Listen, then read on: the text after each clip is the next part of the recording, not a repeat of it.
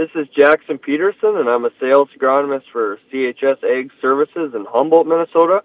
We're pleased to bring you this update from the Red River Farm Network.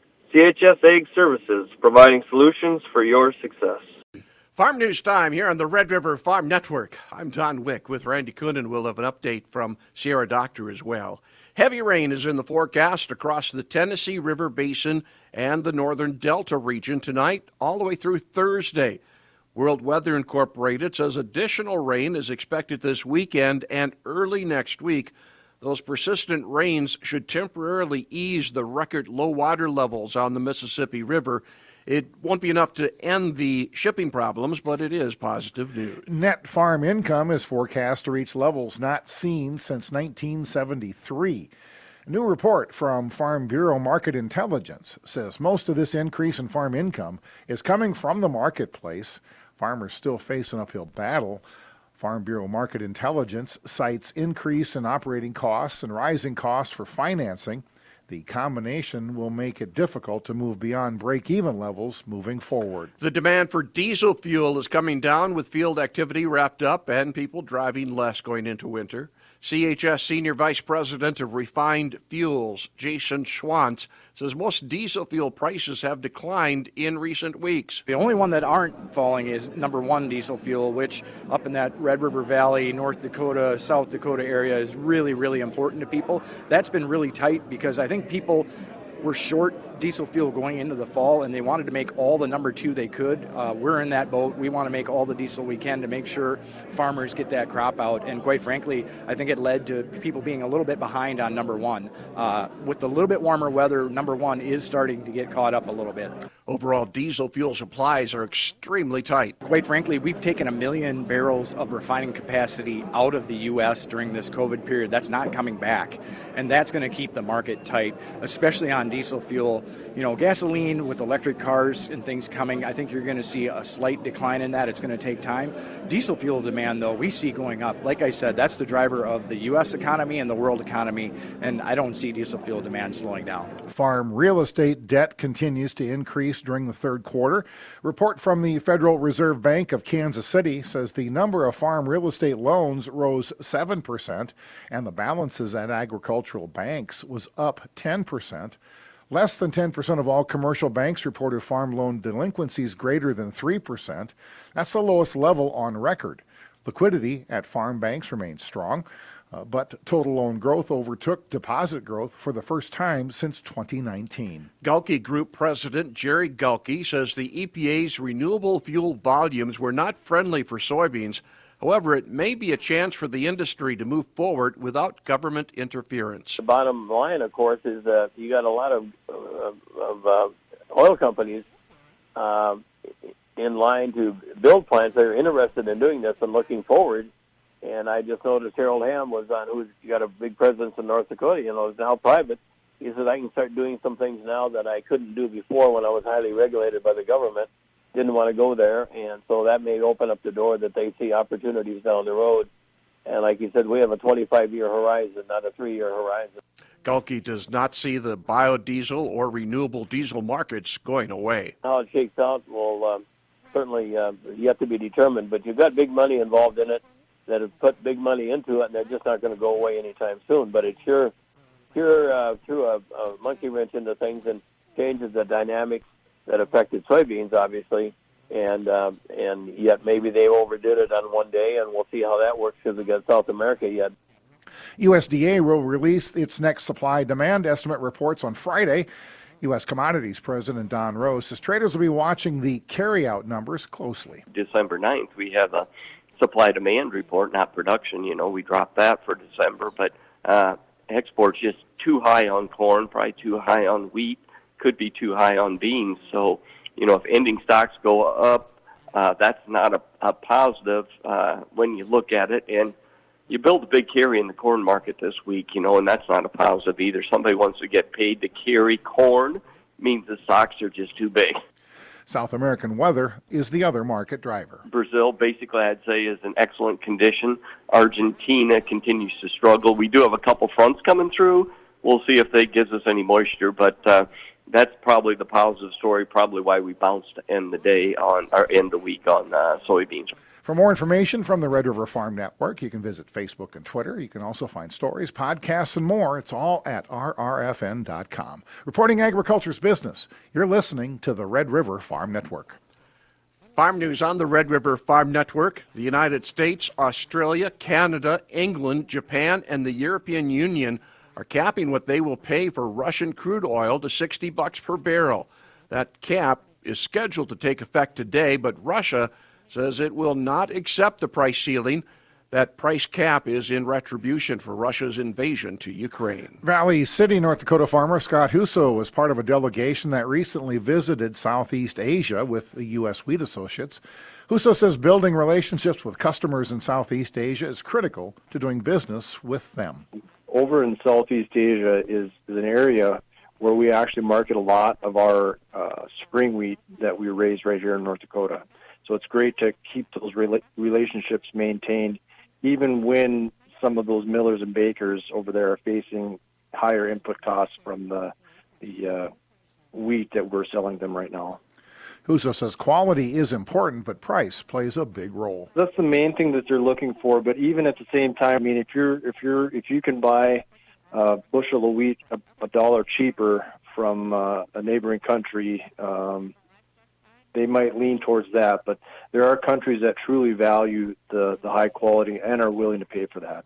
CHS is returning $1 billion in equity and patronage to its members in 2023.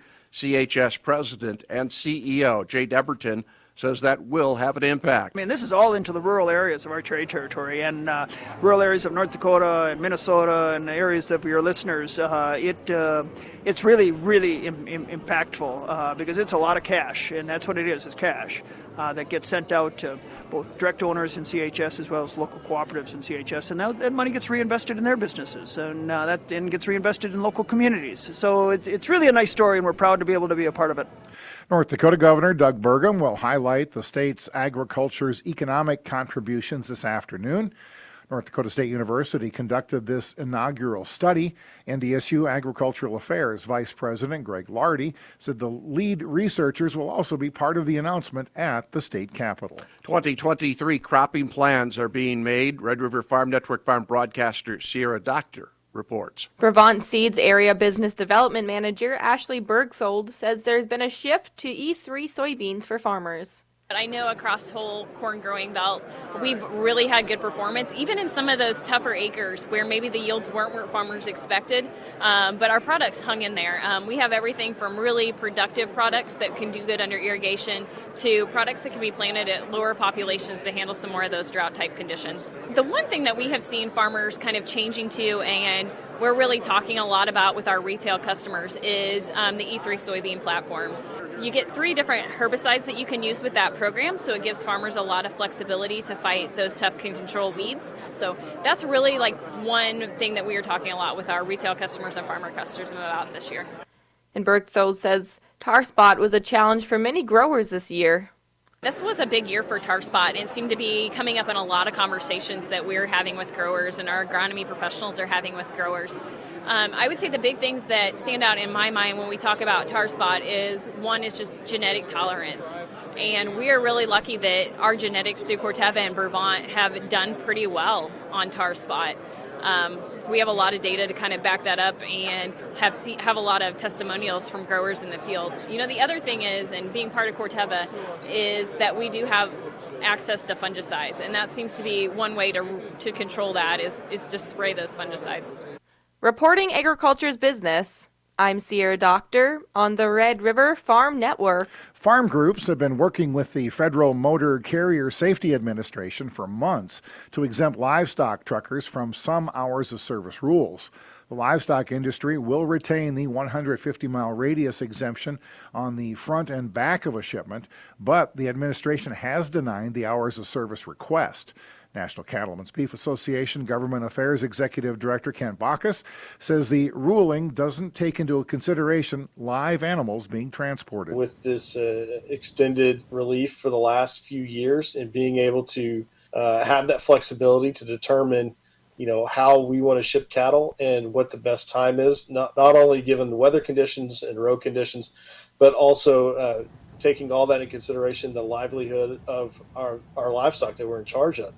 So not having this hours of service exemption kind of puts us in a bind. And Bacus says NCBA will continue to look at any possible legal or congressional uh, recourse. Reporting agriculture's business, you're listening to the Red River Farm Network.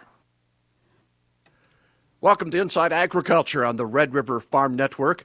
The Minnesota Agricultural Education Leadership Council is celebrating its 25th anniversary.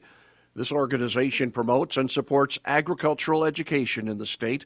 Executive Director Sarah Dornink says ag education has enjoyed amazing growth. Just from 2019, just just going back a couple years, we had 195 programs. Now we have 220, and we had 290 teachers, and now we have 325 teachers. And so the growth has just exploded. Um, we're now serving 40,000 students, um, unduplicated students um, in AFNR education. And then also our FFA membership is kind of back to that 70s, 80s, you know, right, right kind of at that prime time. We haven't quite um, went over our, our highest number, but we are getting very close.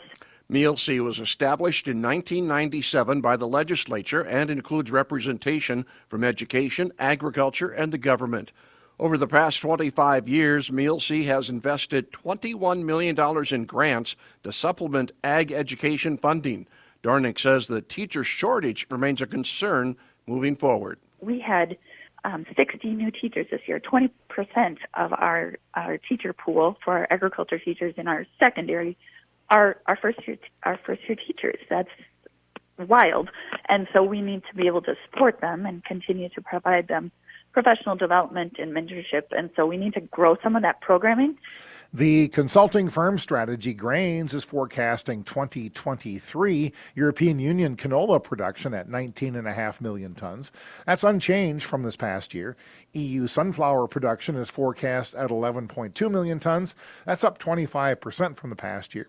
And 2023 soybeans are projected to top 3 million tons, up 30%. Checking markets, we are higher this morning, a fraction better for Minneapolis wheat. March a half cent better at 921 and three quarters. Chicago wheat for March, two and a half higher, 763 and a half. KC wheat, two and a quarter higher. March corn, a gain of one and a half, 647 and three quarters. Uh, the July contract, a penny gain. January soybeans, eight cents higher, 1446 and a half. March, seven higher, 1453 and a half. Busy week on the farm calendar. Minnesota crop production retailers with their uh, short course this week. Activities begin uh, tomorrow in Minneapolis, continuing through Thursday. They have a big trade show as well.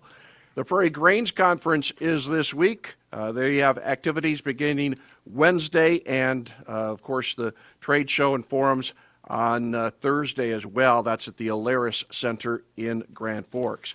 And the South Dakota Soybean Association has its Ag Outlook Conference, its 18th annual. That's Wednesday and Thursday of this week. They'll be meeting in Sioux Falls for that meeting. Uh, again, that's the Ag Outlook for um, for South Dakota soybean. And Minn-Dak Farmers Cooperative has its annual meeting coming up Thursday in Fargo. And of course, uh, coming up at the end of the week, the North Dakota Farmers Union annual meeting. They'll be meeting in Bismarck. Again, North Dakota Farmers Union, their annual meeting at the end of the week. Have a great day. You're listening to the Red River Farm Network.